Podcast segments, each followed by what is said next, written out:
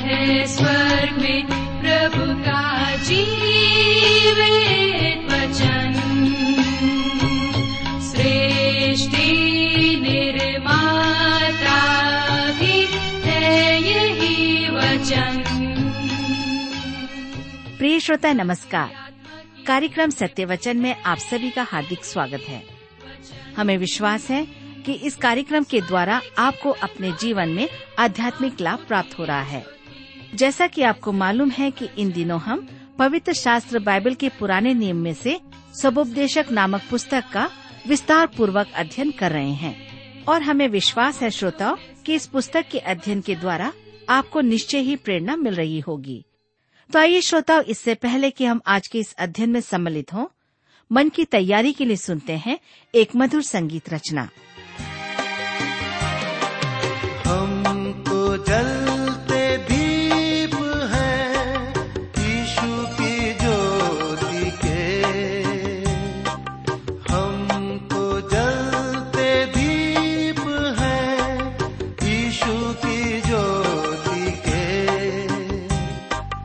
जब तक हम हैं इस जहां में जलते जाना है, अंधियारे डगर पे हो आंधिया कहीं, अंधियारे डगर पे हो आंधिया कहीं, हर डगर पे ज्योति यीशु की फैलाना है। हम जलते दीप हैं।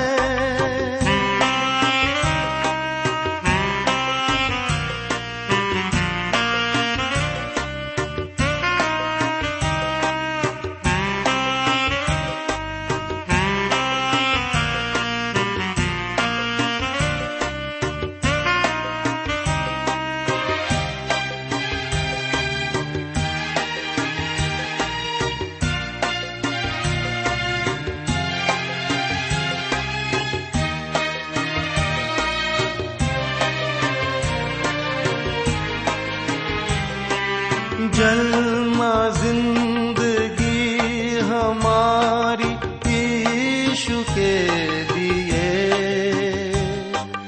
जलमा जिंदगी हमारी यीशु के दिए, जिसने दाग हर गुनाह के मेरे धो दिए, जिसने सूली पर जलाई ज्योति प्रेम की, जिसने सूली पर जलाई ज्योति प्रेम की, वो ही ज्योति आज मेरे प्रिय मित्र। प्रभु यीशु के पवित्र और मधुर नाम में आप सबको मेरा नमस्कार। मैं कुशल पूर्वक हूं और मुझे विश्वास है कि आप सब भी परमेश्वर की निकटता में रहते हुए कुशल पूर्वक हैं और आज फिर से परमेश्वर के वचन में से सुनने और सीखने के लिए तैयार बैठे हैं। मैं आप सभी श्रोता मित्रों का इस कार्यक्रम में स्वागत करता हूं और अपने उन सभी नए मित्रों का भी जो पहली बार हमारे इस कार्यक्रम को सुन रहे हैं। हम इन दिनों बाइबल में से सभोपदेशक नामक पुस्तक का अध्ययन कर रहे हैं। पिछले अध्ययन में हमने इसके परिचय और उसके चार पद तक का अध्ययन किया था। आज हम अपने अध्ययन में आगे बढ़ेंगे, लेकिन इससे पहले आइए हम सब प्रार्थना करें और परमेश्वर से आज के अध्ययन के लिए सहायता मांगे। हमारे जीवित और सामर्थ्य दयालु पिता परमेश्वर, हम आपको धन्यवाद देते हैं आज के सुंदर समय के लिए जिसे आपने हम में से हर एक के जीवन में दिया है, ताकि हम आपके जीवित वचन का अध्ययन रेडियो के माध्यम से एक साथ कर सकते हैं। आज जब हम आपके वचन में से सीखते हैं, सभोपदेशक की पुस्तक में से सीखते हैं, हमारी प्रार्थना है कि आप हमें से हर एक को बुद्धि, ज्ञान और समझ प्रदान कीजिए, ताकि जो कुछ भी आज हम सुनते हैं समझ सकें, ग्रहण कर सके और अपने जीवन में लागू करने पाए। हमारी प्रार्थना उन भाई बहनों के लिए है जो अपने जीवन में निराश हैं, चिंतित हैं, परेशान हैं, किसी प्रकार के दबाव में हैं, कष्ट में हैं, बीमारी में हैं। पिताजी, आप उन पर भी कृपा दृष्टि करें, अपनी शांति और आनंद उनके जीवन में प्रदान करें। धन्यवाद देते हैं हमारी प्रार्थनाओं को सुनने के लिए। विनती अपने उद्धारकर्ता प्रभु यीशु के नाम से मांगते हैं, आमीन। मित्रों, जैसा कि मैंने आपसे कहा था कि सुलेमान इस पुस्तक का लेखक है और पिछले अध्ययन में हम देख रहे थे कि सुलेमान वैज्ञानिक प्रयोग करता है और पद पांच से सात में वह अत्यधिक रोचक बातों को हमें बताता है। तो इसलिए आप मेरे साथ निकाल लीजिए सभोपदेशक के पुस्तक एक अध्याय उसके पांच से नौ पद को हम पढ़ेंगे। एक अध्याय उसके पांच से नौ पद में इस प्रकार से लिखा हुआ है, सूर्य उदय होकर अस्त भी होता है और अपने उदय की दिशा को वेग से चला जाता है। वायु दक्षिण की ओर बहती है और उत्तर की ओर घूमती जाती है। वह घूमती और बहती रहती है और अपनी परिधि में लौट आती है। सब नदियां समुन्द्र में जा मिलती हैं, तो भी समुन्द्र भर नहीं जाता। जिस स्थान से नदियां निकलती हैं, उधर ही को वे फिर जाती हैं। सब बातें परिश्रम से भरी हैं। मनुष्य इसका वर्णन नहीं कर सकता, न तो आंखें देखने से तृप्त होती हैं और न कान सुनने से भरते हैं। जो कुछ हुआ था वही फिर होगा और जो कुछ बन चुका है वही फिर बनाया जाएगा और सूर्य के नीचे कोई बात नई नहीं है। यहाँ पर सुलेमान कहता है, सूर्य उदय होकर अस्त भी होता है। वह प्रकृति की एक रूपता है, परंतु आप इस पर निर्भर कर सकते हैं। हम जानते हैं कि पृथ्वी की गति के कारण सूर्योदय और सूर्यास्त होता है, परंतु हम उसकी व्याख्या इन शब्दों से ही करते हैं। हम ठोस पृथ्वी पर हैं, परंतु आश्चर्य की बात यह है कि सूर्य नियमों का पालन करते हुए उदय होता है और अस्त भी होता है। वायु दक्षिण की ओर बहती है और उत्तर की ओर घूमती जाती है। आज हम जानते हैं कि वायु का एक नियम है। हमारे आधुनिक उपकरणों की सहायता से भी हम मौसम का पूर्व अनुमान लगा नहीं पाते हैं। यूहन्ना रचित सुसमाचार तीन अध्याय उसके आठ पद में प्रभु यीशु ने कहा, हवा जिधर चाहती है उधर चलती है और तू उसका शब्द सुनता है। तू उसका शब्द सुनता है परंतु नहीं जानता है कि वह कहाँ से आती है और किधर को जाती है। जी हाँ, हम नहीं कह सकते कि वह कहाँ से आती है और कहाँ को जाती है। मौसम के विशेषज्ञ कहते हैं कि यहाँ कम दबाव है और वहाँ अधिक दबाव है। हवा जहाँ चाहती है वहाँ चलती है। सुलेमान कहता है कि हवा दक्षिण की ओर जाती है और घूमकर उत्तर की ओर आती है। हवा नियमों का पालन करके ही बहती है। सुलेमान ने यह कैसे जाना? उसके पास तो आधुनिक उपकरण भी नहीं थे और न ही आज जैसे उसके पास में जानकारियां थी, परंतु उसने इस बात को कहा है, सब नदियां समुद्र में जा मिलती हैं, तो भी समुद्र भर नहीं जाता। सुलेमान बाष्पीकरण के नियम को बताता है कि समुद्र से नमी उठकर हवा में आती है और हवा के साथ भूमि पर आकर बरसती है। इस संपूर्ण प्रक्रिया में नियमों का पालन किया जाता है। इसमें कुछ भी अव्यवस्था नहीं है, जबकि हमें ऐसा प्रतीत होता है। पद चार के साथ पद सात तक प्रकृति के नियम दिए गए हैं, जो आज मनुष्य के ज्ञान के अनुरूप है। इसकी तुलना आप ईसा पूर्व हजारों वर्षों वर्ष के लेखों से करें तो आप देखेंगे कि परमेश्वर के वचन की सिद्धता के सामने वे झूठे निष्कर्ष और अंधविश्वास हैं। सभोपदेशक की पुस्तक एक अध्याय उसके आठ पद में हम पढ़ते हैं, सब बातें परिश्रम से भरी हैं। मनुष्य इसका वर्णन नहीं कर सकता, न तो आंखें देखने से तृप्त होती हैं और न कान सुनने से भरते हैं। मेरे मित्रों, पहले तो यह बात उचित नहीं लगती थी, परंतु टीवी के आने से यह सच सिद्ध होती है। लोग घंटों टीवी के सामने बैठे रहते हैं। क्यों? क्योंकि आंखें तृप्त नहीं होती और कान सुन सुन कर भी थकते नहीं हैं। हमें नए नए स्थानों पर जाना और नए नए दृश्य देखना अच्छा लगता है। यह जीवन का मनोरंजन है। हम एक अति सुंदर देश में रहते हैं, वरन एक मनोरम जगत में है। मनुष्य ब्रह्मांड की खोज से तृप्त नहीं होता है। मनुष्य जितना अधिक सीखता है, उतना ही अधिक सीखने की लालसा उसमें भड़कती है। यह निराशजनक है, क्योंकि अकिंचन मानव के लिए यह जगत बहुत बड़ा है, परंतु केवल मनुष्य ही है जो इस जगत को समझ सकता है।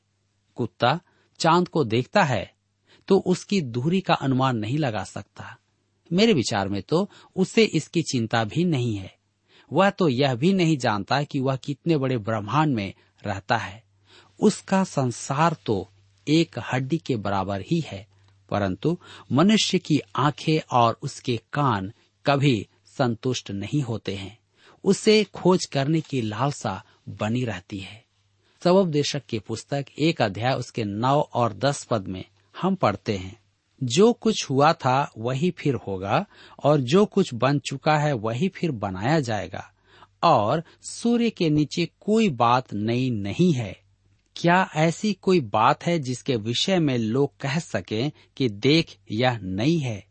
यह तो प्राचीन युगों में वर्तमान थी।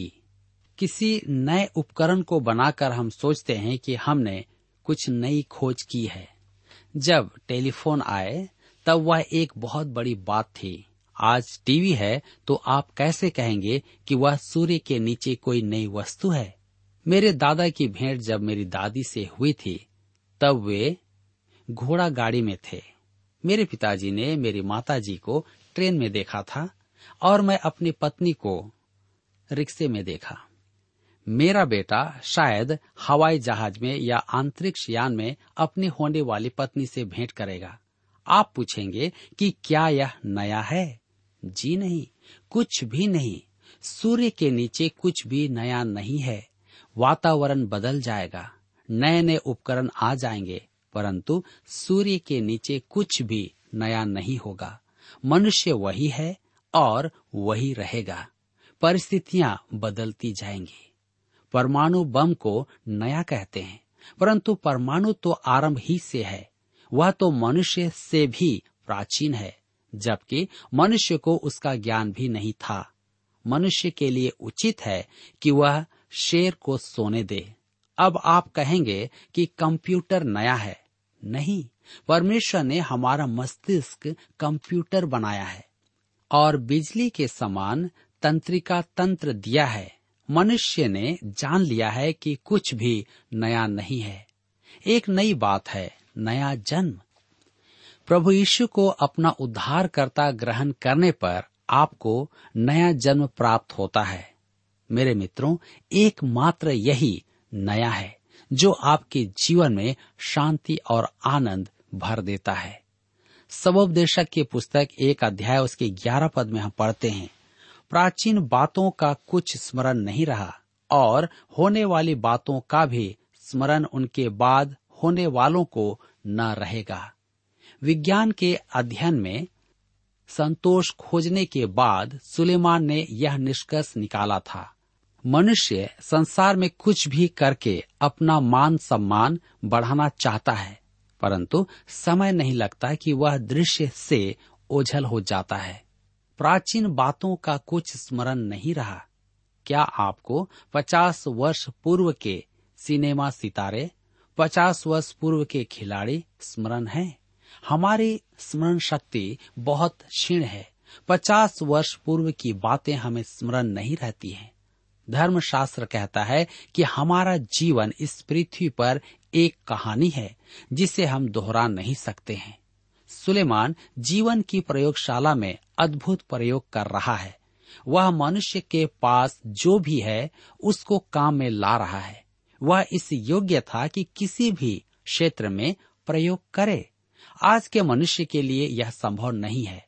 पहले तो उसने प्रकृति के नियमों का अध्ययन किया, परंतु उसने विज्ञान में भी नई बात नहीं देखी, अर्थात नया जीवन पाने वाली बात। सुलेमान का अगला चरण है ज्ञान एवं दर्शन शास्त्र। ज्ञान एवं दर्शन शास्त्र। आइए आप मेरे साथ सभोपदेशक एक अध्याय उसके बारह और तेरह पद को पढ़िए। लिखा है, मैं उपदेशक यरूशलेम में इसराइल का राजा था। मैंने अपना मन लगाया कि जो कुछ सूर्य के नीचे किया जाता है उसका भेद बुद्धि से सोच सोच कर मालूम करूं। यह बड़े दुख का काम है जो परमेश्वर ने मनुष्यों के लिए ठहराया है कि वे उसमें लगें। सुलेमान ने संसार के दर्शन शास्त्र के अध्ययन में बहुत समय लगाया। वह प्रभु यीशु से लगभग एक हजार वर्ष पूर्व रहा था और आज प्रभु यीशु के दो हजार वर्ष बाद हम सुलेमान से तीन हजार वर्ष आगे हैं, परंतु तत्व ज्ञान अर्थात दर्शन शास्त्र और बुद्धिमानी में मनुष्य उससे आगे नहीं निकल सकता, चाहे हमारे पास कितने भी आधुनिक साधन क्यों ना हो। न तो बुद्धि में न तत्व ज्ञान में विकास हुआ है और न ही उससे मन का संतोष प्राप्त हुआ है। कई लोग इसको पाने की इच्छा तो रखते हैं, परंतु प्राप्त नहीं कर पा रहे हैं। सभोपदेशक की पुस्तक एक अध्याय के चौदह पद में लिखा है, मैंने उन सब कामों को देखा जो सूर्य के नीचे किए जाते हैं। देखो, वे सब व्यर्थ और मानो वायु को पकड़ना है। मेरे प्रियो, ध्यान दीजिए, संपूर्ण दर्शन शास्त्र बंद गली में पहुंचाता है। आप भी वे सब प्रयोग करके देख सकते हैं या देख लें। समय व्यतीत करके भी आप देख लें। आपका निष्कर्ष भी यही होगा कि सब व्यर्थ है, समय की बर्बादी है। आज शिक्षा विशेषज्ञ कहते हैं कि पुरानी शिक्षा प्रणाली समय को गंवाना था, और मैं देखता हूं कि आज की शिक्षा पद्धति भी समय गंवाना है। मनुष्य मुख्य बात कभी भी नहीं सीख सकता है। तत्व ज्ञान और बुद्धि को प्रयोग से मनुष्य परमेश्वर को नहीं जान सकता है। परमेश्वर का ज्ञान उसे केवल प्रकाशन से ही प्राप्त किया जाता है या प्राप्त होता है। तत्व ज्ञान से मनुष्य निराशावादी बनता जाता है। मेरे मित्रों, पाप परमेश्वर से रहित मनुष्य को शिक्षा देकर उसके जीवन की समस्या का समाधान नहीं सुलझा सकता। तत्व ज्ञान और मनोविज्ञान मनुष्य के स्वभाव को बदल नहीं सकते, उसके स्वभाव में सुधार भी नहीं ला सकते। यह सिर्फ परमेश्वर ही हमारे जीवन को बदल सकता है, और इसके लिए मुझे और आपको उसके वचन पर चलना है। सभोपदेशक की पुस्तक एक अध्याय उसके पंद्रह पद में आगे वह कहता है, जो टेढ़ा है वह सीधा नहीं हो सकता, और जो है ही नहीं वह गिना नहीं जा सकता। जो टेढ़ा है वह सीधा नहीं हो सकता। टहनी के मुड़ जाने से पेड़ झुक जाता है। हम जीवन में पुराना स्वभाव लेकर के आते हैं। हम शिक्षा ग्रहण करके जीवन सुधारने के लिए क्या क्या नहीं करते हैं, परंतु प्रभु यीशु कहता है, यूहन्ना की सुसमाचार तीन अध्याय उसके छह पद में, जो शरीर से जन्मा है वह शरीर है, और जो आत्मा से जन्मा है वह आत्मा है। हमने कभी सोचा था कि शिक्षा जीवन की समस्याओं का समाधान कर देगी, परंतु ऊंची शिक्षा वरन संपूर्ण शिक्षा विचारकों की समिति में अवलोकन के बाद इस निष्कर्ष पर पहुंची है कि विद्रोह और अनैतिकता का कारण है कि युवा वर्ग अधिक जिज्ञासु हैं और अपने संसार में राजनीति तथा जानकारियों में अधिक रुचि रखते हैं। मैं मानता हूं कि आज मनुष्य संसार में होने वाली सब भयानक बातों को जानते हैं।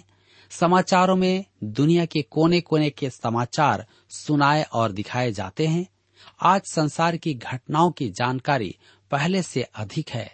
कभी चुनाव के परिणाम छह दिन बाद आते थे, परंतु आज चुनाव से पूर्व ही परिणाम सामने आ जाते हैं।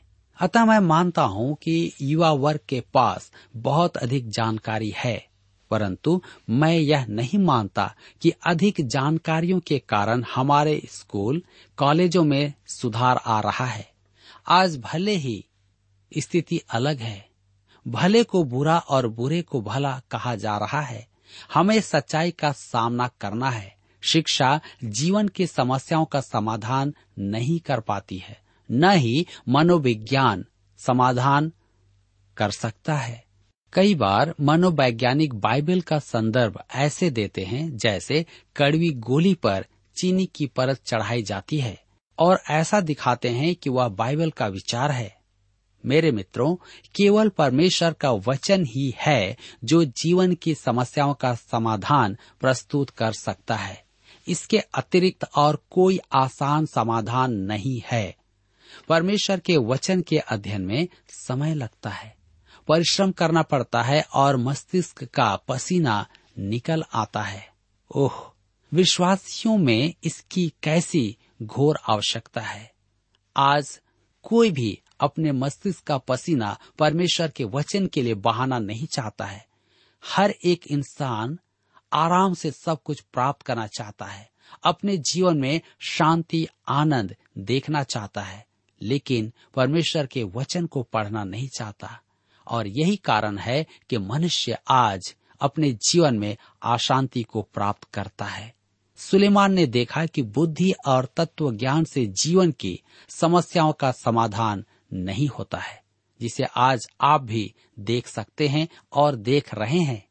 सभोपदेशक की पुस्तक एक अध्याय के सोलह पद में लिखा है, मैंने मन में कहा, देख, जितने यरूशलेम में मुझसे पहले थे उन सबों से मैंने बहुत अधिक बुद्धि प्राप्त की है और मुझको बहुत बुद्धि और ज्ञान मिल गया है। मेरे प्रियो, मेरे विचार में सुलेमान अन्यों से कहीं अधिक बुद्धिमान था, अतः वह घमंड और अहंकार से भरा हुआ था। पहला कुरिन्थियों के पत्र आठ अध्याय उसके एक पद में पौलुस कहता है कि ज्ञान घमंड से भर देता है। मनुष्य जब देखता है कि वह अन्यों से अधिक शिक्षित है तो उसे घमंड हो जाता है। स्मरण रखें कि शिक्षा अनुभव पर आधारित है और अनुभव विश्वास योग्य नहीं होता है। अनुभव को परमेश्वर के वचन से परखना आवश्यक है। आज दुर्भाग्य से अनेक जन परमेश्वर के वचन को अपने अनुभव से परखते हैं। मेरे मित्रों, यदि आपका अनुभव परमेश्वर के वचन के विपरीत है तो आपका अनुभव सही नहीं है। परमेश्वर का वचन कभी भी गलत नहीं होता है, क्योंकि परमेश्वर सत्य है। वह मुझे और आपको जानता है और उसने मुझे और आपको बनाया है। क्या आप उसे गलत ठहरा सकते हैं? जी नहीं। मेरे मित्रों, परमेश्वर मुझसे और आपसे प्रेम करता है और वह चाहता है कि हम उसके वचन के अनुसार उसके अनुभव को प्राप्त करें। कई बार हम इस बात को भूल जाते हैं और यही कारण है कि हम भी इस पृथ्वी के नीचे की बातों को स्मरण करके जीवन जीते हैं, और तब सुलेमान की तरह हम भी कहते हैं कि सब कुछ व्यर्थ है। इस संसार में परमेश्वर ने मुझे और आपको इसलिए ठहराया है कि हम उसके वचनों के अनुसार अपने जीवन को व्यतीत करें, उसके उन आशीषों को ग्रहण करें जिसने मुझे और आपको दिया है। अदन की वाटिका में जब परमेश्वर ने आदम और हवा को रखा तो उसने उन्हें आशीषित किया और उन्हें कहा कि तुम पृथ्वी में फलो फूलो और भर जाओ।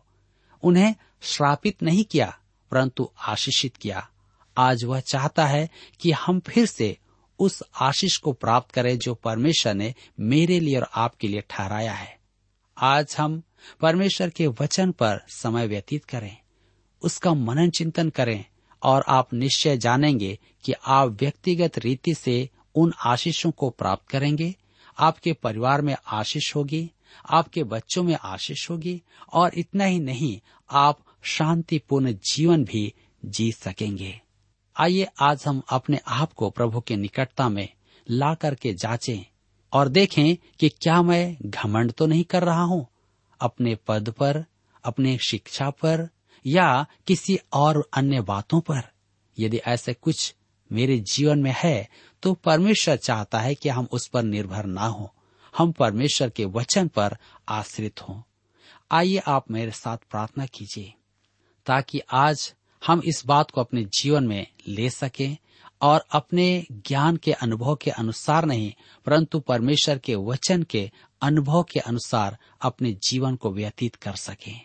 हमारे दयालु और प्रेमी पिता परमेश्वर, हम आपको धन्यवाद देते हैं कि आपने हम मनुष्यों को रचा है ताकि हमारे जीवन के द्वारा आप महिमा पाएं।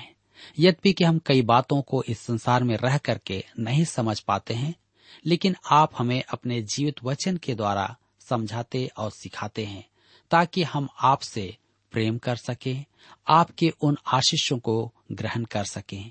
हमारी प्रार्थना है हमारे प्रत्येक श्रोता भाई बहनों के लिए जिन्होंने अपने जीवन में आज के वचन को सुना है।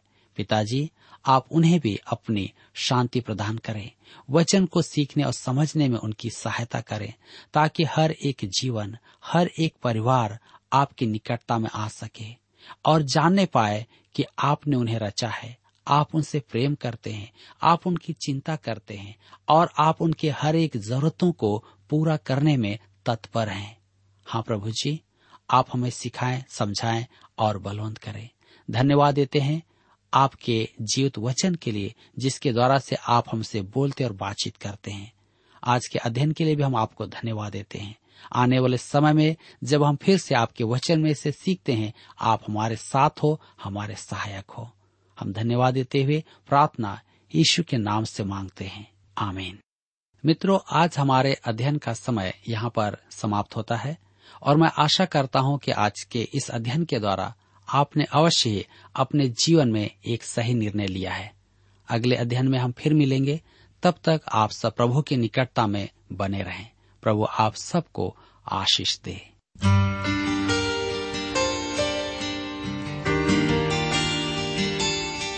प्रिय श्रोताओ, अभी आप सुन रहे थे बाइबल अध्ययन कार्यक्रम सत्य वचन। हम आशा करते हैं कि आज के इस कार्यक्रम से आपको आत्मिक लाभ मिला होगा। यदि आप परमेश्वर के बारे में और अधिक जानना चाहते हैं तो हमारे पास नया नियम एवं पवित्र शास्त्र बाइबल उपलब्ध है। इन्हें प्राप्त करने के लिए आप हमें इस पते पर लिख सकते हैं। कार्यक्रम सत्य वचन, T W R, post box number चार तीन एक शून्य, नई दिल्ली एक एक शून्य शून्य एक नौ। पता एक बार फिर सुन लीजिए। कार्यक्रम सत्यवचन, T W R, post box number four three one zero, New Delhi one one zero zero one nine. और हाँ श्रोताओ, याद रखें कि पत्र लिखते समय आपका नाम और पता साफ साफ लिखा होना चाहिए। इसके अलावा आप हमसे टेलीफोन के माध्यम से भी बातचीत कर सकते हैं, जिसमें हमारे काउंसलर या सलाहकार आपको सलाह देंगे। तो नोट कीजिए, हमारा मोबाइल नंबर नौ नौ पाँच आठ आठ दो शून्य चार एक चार। याद रखें double nine five eight eight two zero four one four. और हमारा दूसरा नंबर है zero nine six five one four double three three nine seven. याद रहे शून्य नौ छः पाँच एक चार तीन तीन तीन नौ सात। इसके अलावा आप हमसे ईमेल के द्वारा भी संपर्क कर सकते हैं। हमारा ईमेल आईडी है Hindi T T B at T W R dot I N, Hindi T T B at T W R dot I N. और अब इसी के साथ हमारे कार्यक्रम का समय यहीं पर समाप्त होता है। अगले कार्यक्रम में आपसे फिर मुलाकात होगी। तब तक के लिए हमें आज्ञा दीजिए। नमस्कार। तेरी कोशिशों के बदले क्या बता तुझे मिला है, तेरी कोशिशों के बदले क्या बता तुझे मिला है। जिंदगी खुशी से भर दे कोई ऐसा सिलसिला है, तुझे कुछ न दे सकेगा तेरे भाग्य का सितारा, तुझे कुछ ना दे सकेगा तेरे भाग्य का सितारा। सिर्फ एक नजर उठा के देख ले लहू की धारा तेरे पास घुल सके।